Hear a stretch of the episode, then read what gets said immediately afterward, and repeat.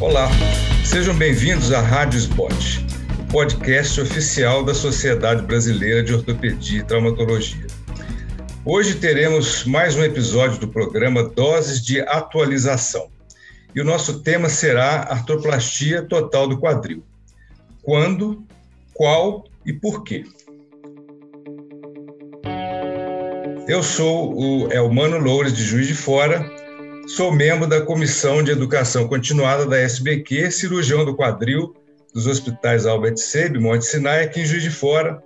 Sou mestre pela Universidade Federal de Juiz de Fora.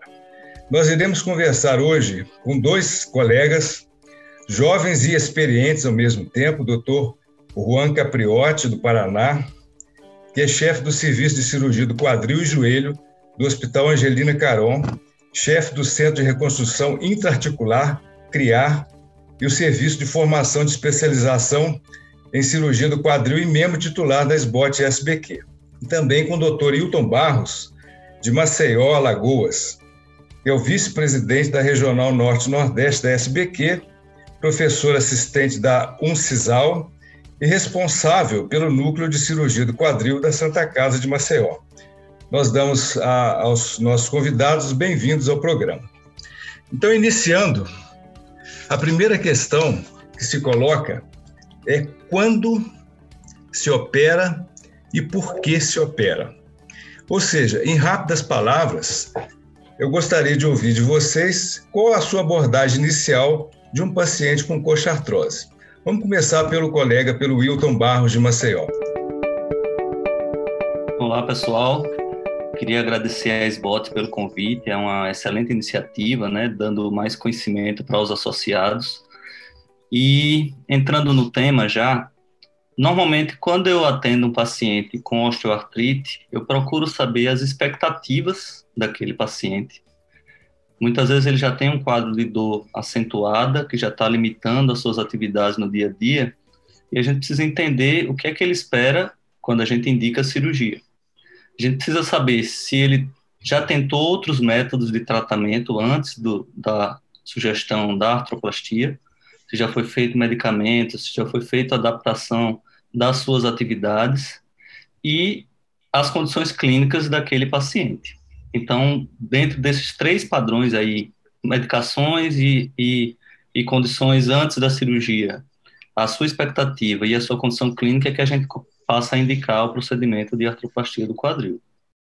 Juan, e a sua, a sua visão sobre esse momento, que é o primeiro, praticamente o primeiro contato do paciente com coxa-artrose, com o seu cirurgião? Então, é, quando o paciente nos procura, é porque ele já tem a queixa principal associando uma limitação ou uma, ou, ou uma, uma, uma, tentativa de tratamento prévia é, que já não deu certo. Normalmente é assim levo em consideração tudo que o Hilton falou, comentou, mas eu principalmente levo em consideração a perda da qualidade de vida do paciente. A partir do momento em que ele não tenha condições de responder adequadamente a, a terapias alternativas, com uso de medicamentos, com eventualmente é, fisioterapia, uma reabilitação direcionada, e ele deixa, entre aspas, de ter qualidade de vida em virtude das limitações e é, causadas pela coxartrose, é um, é um momento correto de pensar em indicação da artroplastia. Então, o momento correto é esse. É, eu comento isso, essa situação da perda de qualidade de vida, porque justamente independe de outros fatores que normalmente há, há muitos anos eram levados em conta, como, por exemplo, a idade do paciente, tipo da patologia, e a partir desse instante, quando ele vem, ele já vem disposto a ouvir e, e eventualmente, é, pode nos ajudar muito na indicação da artroplastia. Então, complementando só o que o Udo comentou, acrescenta a perda de qualidade de vida pela falência dos tratamentos anteriores. É, eu, eu, destaco aqui um trabalho que foi publicado no final do ano passado no Lancet, uma meta-análise, e ela disse o seguinte, que 58% de todas as, as artroplastias, todas elas, estão funcionantes hoje em dia após 25 anos. O registro australiano de artroplastia mostra que em torno de 94% das, da, dos implantes com materiais contemporâneos chegam aos 15 anos sem indicação de uma revisão. Eu queria saber dos, dos, senhores como vocês respondem aquela pergunta inevitável: quanto tempo vai durar a minha prótese? Vou começar pelo Wilton. Eu sempre respondo que depende de um tripé de fatores, né? Depende do paciente, de como que ele vai cuidar da prótese dele, depende da técnica cirúrgica ter sido bem sucedida e depende também da qualidade do implante. Então a gente conversa juntos e discute, ele vai ter que cuidar daquela prótese dele para que dure bastante e a gente vai fazer o nosso melhor para oferecer a melhor técnica cirúrgica e o melhor implante para a condição dele, para o, o grau de atividade daquele paciente. Falando em relação ao tempo, né, a gente puxando essa, essa história do tempo e da idade, como o Juan falou, a gente tinha um mito aí, né, de dizer que o paciente só poderia fazer uma prótese depois de tantos anos, né? E como o doutor Humano falou também. E hoje, com as próteses, com a melhor qualidade dos implantes e com a, melhor da, melhora da técnica também que a gente tem visto, essa informação do Lancet de que as próteses duram mais do que 25 anos é, é bem vista na prática, na nossa prática, né? Então, a gente pegar um paciente mais jovem, muitas vezes, a gente sabe que a gente vai dar qualidade de vida para ele desde uma idade onde ele poderia aproveitar mais essa qualidade de vida. Então é isso que a gente costuma discutir com o paciente. Isso faz uma diferença importante. É, muito bem. E você, Juan? Porque existe aquela história, o paciente pergunta, doutor, é verdade daqui a 10 anos tem que trocar esse implante? É. Então, é, é, essa é a, é a pergunta, é, é, é parece que eles levam um protocolo, exatamente. Eles querem saber quanto tempo vai durar esse implante.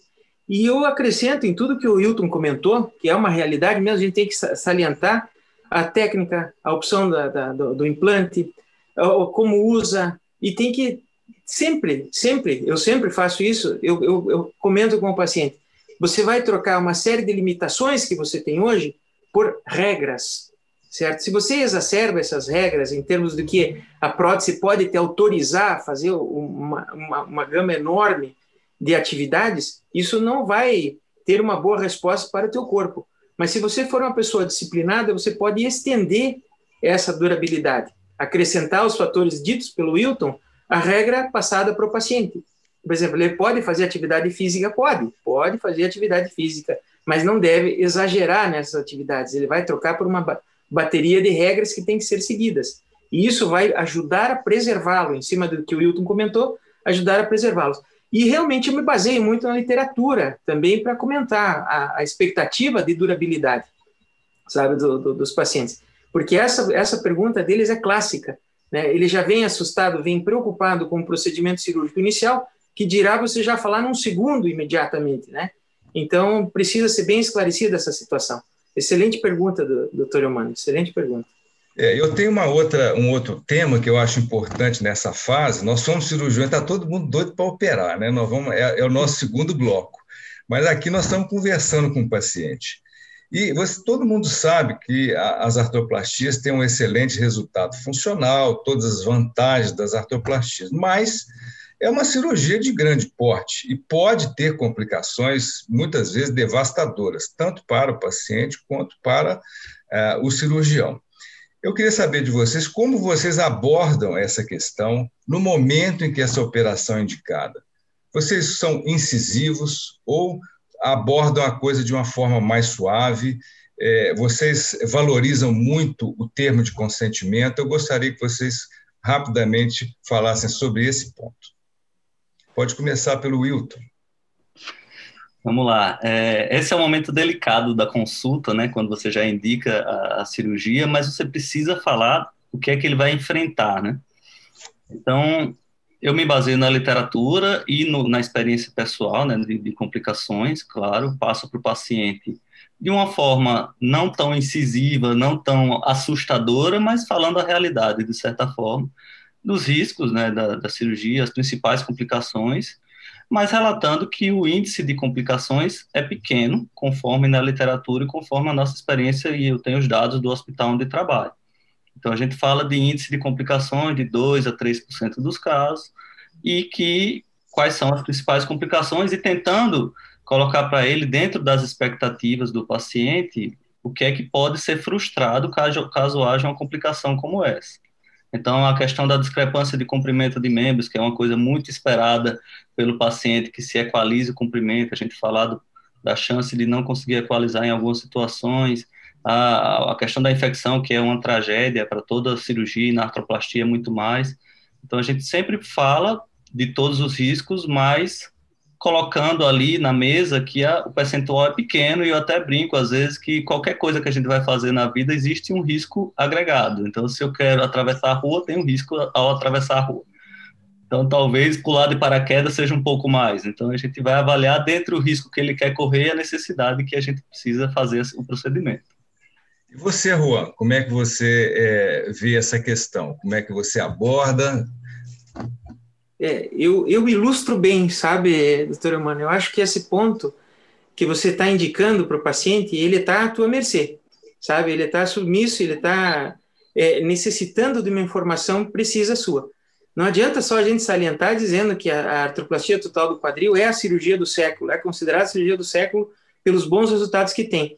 Mas tem que salientar, inclusive a gente tem sempre, eu sigo um, um, um protocolo de ilustrar e, a, e, o meu complemento é o termo de consentimento, sabe? Eu explico tudo praticamente é, como se fosse uma consulta, os índices de, de, de complicações, quais são as, as reais complicações, Muitas vezes eu individualizo baseado no exame físico que eu obtive do paciente, mas eu sempre saliento isso com ele, sabe? Eu explico, porque essa estatística, que pode ser de 3% numa meta-análise, em torno de 2 a 3% numa meta-análise, ela pode se transformar em 100% no paciente, sabe? Então eu, eu saliento isso. Riscos de complicações independem da gente, a gente tem que fazer o possível para diminuir. E eu entrego praticamente a todos os pacientes com um tempo, um período de antecedência o meu termo de consentimento, do qual ele tem todas as ilustrações do que eu já comentei com ele. Eu acho importante esse momento, sabe? Como o Hilton comentou, é a hora que a gente tem que falar para o paciente, olha, pode ter discrepância e a discrepância pode persistir, certo? E em que situações a gente pode permitir que essa discrepância exista, certo? Então, porque ninguém quer que tenha, mas às vezes por causa de uma instabilidade, por outro motivo transoperatório, ela precisa persistir. Então a gente tem que ter muito cuidado nessa hora. Eu explico, ilustro, eu sou bem contundente nesse momento, porque senão o paciente pode dizer: "Ah, mas doutor, o senhor estava com um sorriso no rosto". Assim, mas eu estou te explicando que não é, não é somente o bom resultado, não é a cirurgia do século. Existem algumas situações que podem acompanhar isso que a gente não quer que, que aconteçam, né? Então eu, eu é. concordo plenamente que tem que tem que explicar para o paciente. É. Eu, eu da minha parte eu sou muito contundente a maioria, o meu termo de, de, de consentimento, por exemplo, o paciente tem que ter coragem para assinar. Mas, muito bem, vamos passar para a segunda parte. Nós vamos falar agora sobre qual artroplastia vocês preferem e por que, que vocês preferem a esse determinado técnica ou esse determinado material. Então, só para começar, é um assunto que é sempre polêmico. Vamos falar de via de acesso, rapidamente. Ah, nós fizemos uma enquete recente na SBQ que mostrou o seguinte: em torno de 37% do cirurgião brasileiro faz uma via lateral ou anterolateral, 60% uma via posterior e agora em torno de 3% preferindo a via anterior. Em que time que vocês estão? Hilton. Eu estou no, no time da via lateral, tá? Eu faço a via de Hardinge.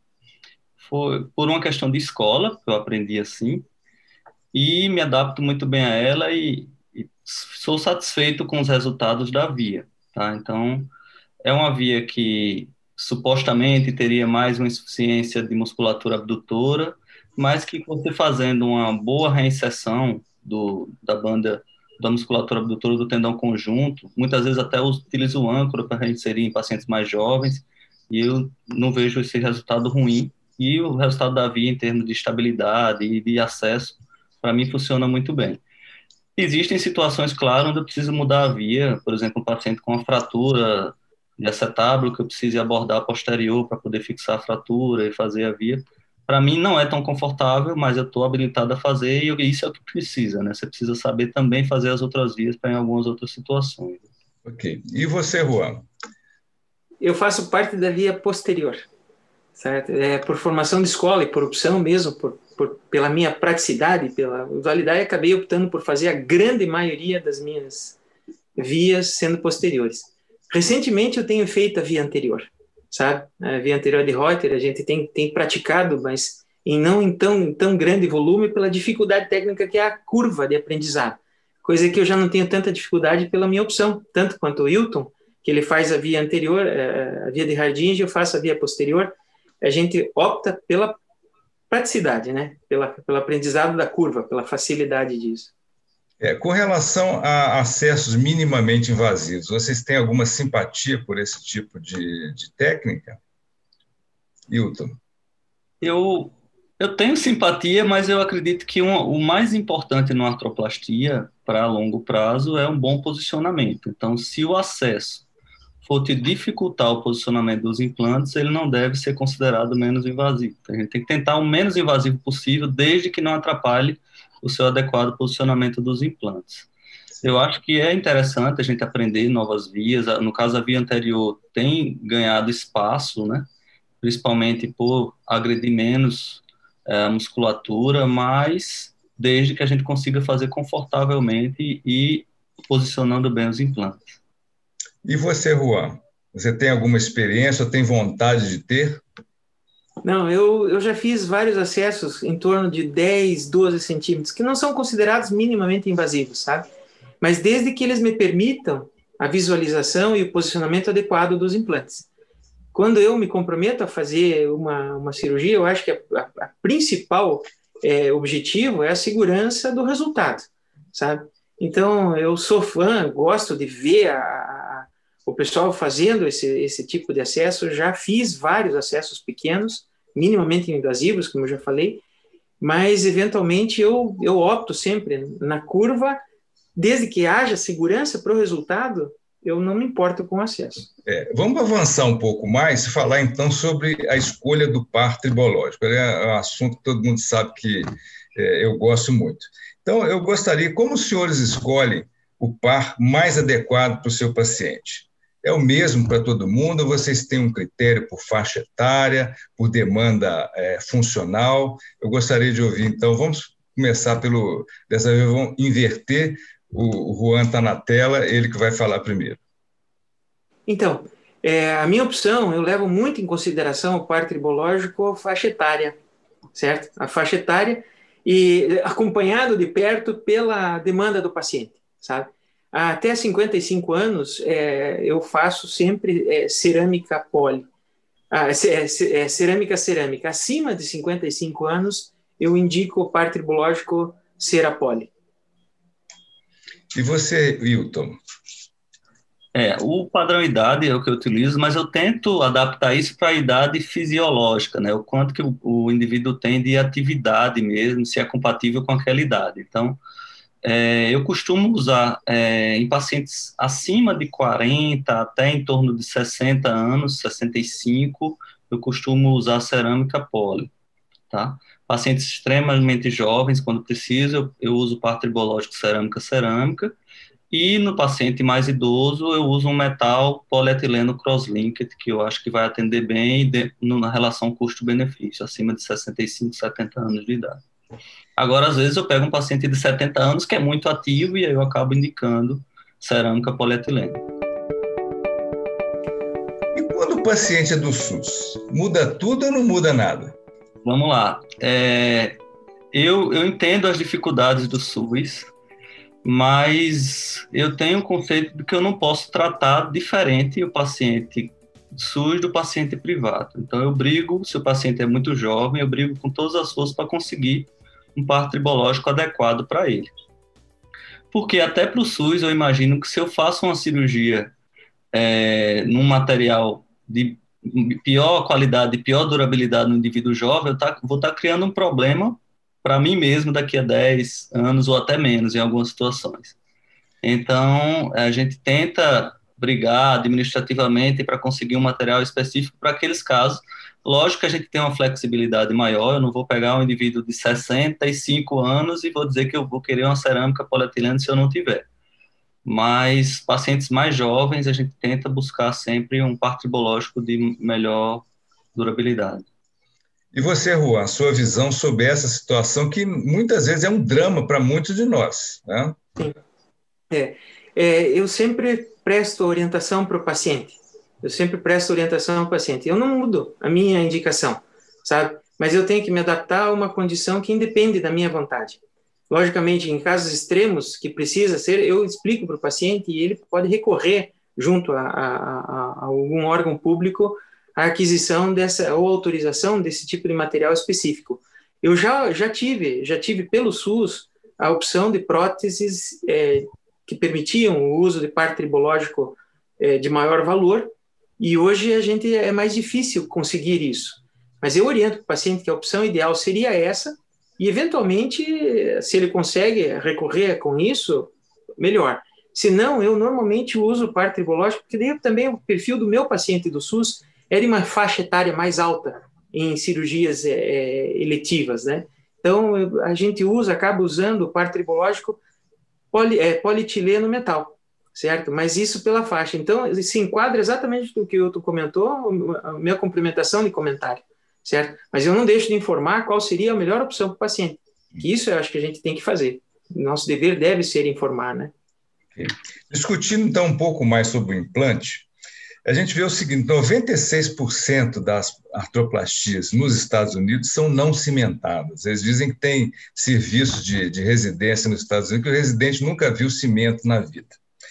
Pelo registro australiano, que eu acho mais eclético, muito atualizado, 65% do fêmur é não cimentado e 97% dos acetábulos também.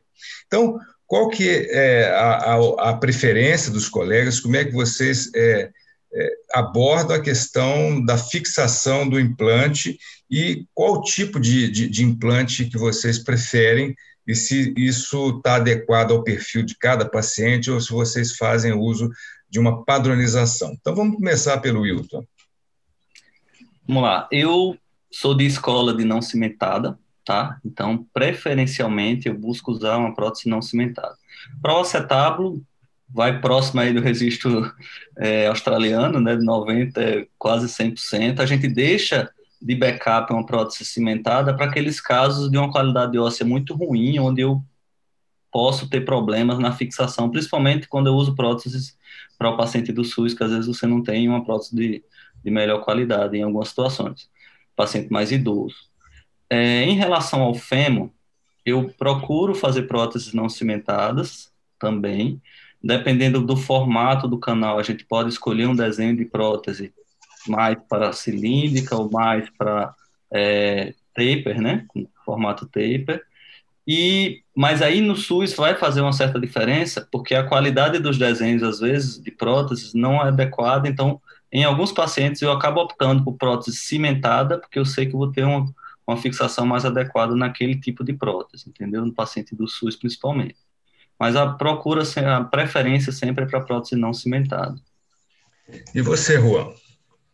Então, na, na, na experiência que a gente está desenvolvendo, é, eu acompanho a experiência do Wilton. O acetábulo, normalmente, a quase 100% da totalidade, é viável fazer o, cimentado, o não cimentado, que é o que a gente usa. Em situações especiais, a gente acaba utilizando o, o, o cimentado, mas não é o usual. Em contrapartida, no fêmur, de cara, a gente costuma avaliar a qualidade óssea. Não só levar em consideração o perfil do desenho, que é importantíssimo, mas principalmente a qualidade, a qualidade óssea. Se tem um índice de dor adequado, a gente procede com a prótese total ou não cimentada. Se não tiver, eu normalmente levo em consideração a, a, a possibilidade da prótese híbrida, no, no caso não cimentada no acetábulo e cimentada na parte femoral. Então, essa é a condição que a gente vê. Leva em consideração, além do desenho, ah, principalmente o índice de dor, para a gente poder acompanhar é, um, uma estatística de segurança com relação à indicação da cimentada ou não. É uma pergunta bem direta agora. Quanto ao tamanho de cabeça, quanto maior, melhor? Joana. Sim, eu concordo com, com, com, com o que você acabou de falar. A cabeça maior, ela, ela realmente tem uma associação direta com os resultados que diminuem estatisticamente o índice de luxação.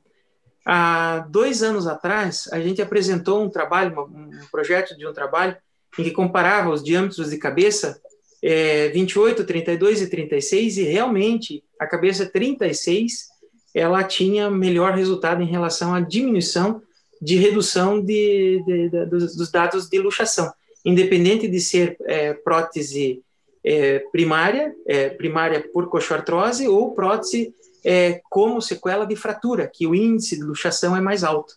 Então, a, uma, o diâmetro maior, na nossa experiência da cabeça, ele foi mais é, contundente, foi mais seguro. Você concorda, Ailton? Eu concordo em parte. eu acho que a gente tem um limite aí, que eu acho que até uma cabeça 36 você tem uma boa estabilidade, diminuindo o índice de luxação e vê um, adequada, um, um adequado tamanho. Quando você parte para cabeças muito grandes, você aumenta a chance de impacto no ilho pessoas e, e causar desconforto em algumas situações. Então, eu acho que o limite de 32, a média dos casos eu procuro usar 32, até pelo tamanho dos nossos pacientes também, né? Até 36, normalmente. A partir daí, você já começa a entrar numa, numa, numa zona de, de não ter tanta vantagem adicional em relação à estabilidade. Vamos passar para um outro tópico, que seria a dual mobility. É um tema recorrente a gente tem visto é, alguns adeptos dessa técnica assim, fervorosa e outros também muito críticos, especialmente na indicação da dual mobility para casos primários. Então, eu queria ouvir de vocês se vocês gostam, se vocês usam, ou se vocês nunca usaram e se vocês pensam que nunca vão usar. Hilton. Vamos lá. Eu, eu nunca usei, mas eu acho que ela tem boas indicações no tratamento da instabilidade. Eu não vejo necessidade do seu uso na prevenção da instabilidade, porque você fazendo um adequado é, posicionamento dos implantes e com a cabeça grande, você já consegue isso. Agora, em situações especiais, em pacientes com insuficiência muscular de glúteo médio, em pacientes que já tiveram luxações, em revisões, eu acho que ela tem uma excelente indicação. Okay. Compete com a, com a prótese constrita, mas parece ter uma, uma situação onde ela é mais confortável até o seu uso do que a constrita. E a sua visão sobre isso, Juan? Então, uh, no nosso serviço a gente usa, a gente tem usado bastante a, a, a Dual Mobility. A gente tem essa disposição, tem a disposição mesmo pelo SUS, esse tipo de implante e a gente tem usado. Nos casos semelhantes ao que ele citou, é um paciente que nitidamente tem insuficiência, paciente que, é, tem umas limitações acentuadas e pacientes em pós, em, de mais idade com fratura, com sequela de fratura. Em pacientes mais jovens, que foi aonde, aonde veio, de onde veio a, a, a, a dual mobility, eu concordo com, com o Hilton. Tem que ter muita, tem que ter muito critério para poder fazer uma indicação que seja específica para isso.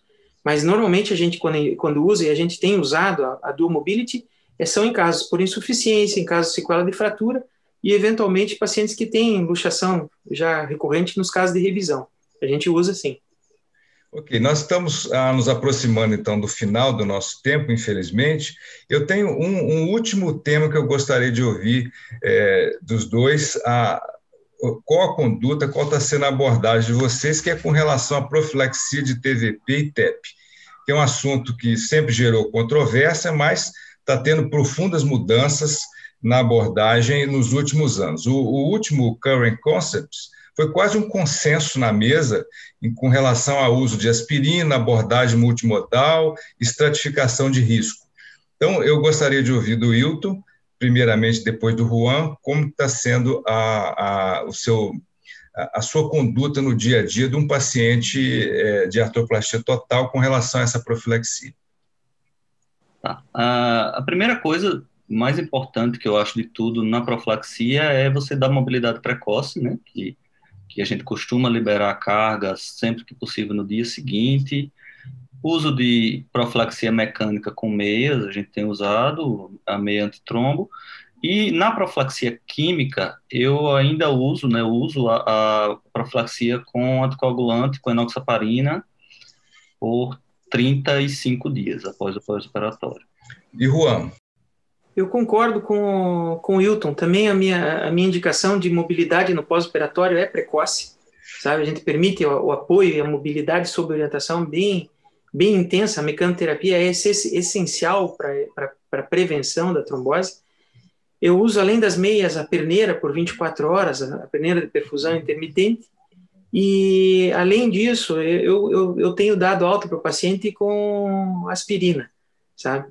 Eu fui pelo consenso mesmo, a gente tem, tem usado anticoagulante. Apesar de ter muita controvérsia, eu opto pela possibilidade de estar fazendo uso do, anticoagulante em um período pós-operatório, pelo menos por, por 30 dias. Sabe? Eu acho que é uma segurança que, se o paciente pode, é, pode apresentar alguma complicação, melhor prevenir do que tentar remediar após. Né? Muito bem. Então, nós temos muito a agradecer aos nossos dois convidados, Juan e Hilton, pela participação. Foi uma, uma entrevista muito agradável. E para os nossos ouvintes, é dizer que você acabou de, de ouvir mais um episódio da Rádio Spot, que é o podcast oficial da Sociedade Brasileira de Ortopedia e Traumatologia. Todas as edições estão disponíveis no site www.sbot.org.br e também nas principais plataformas de streaming. Nos vemos no próximo episódio. Até lá!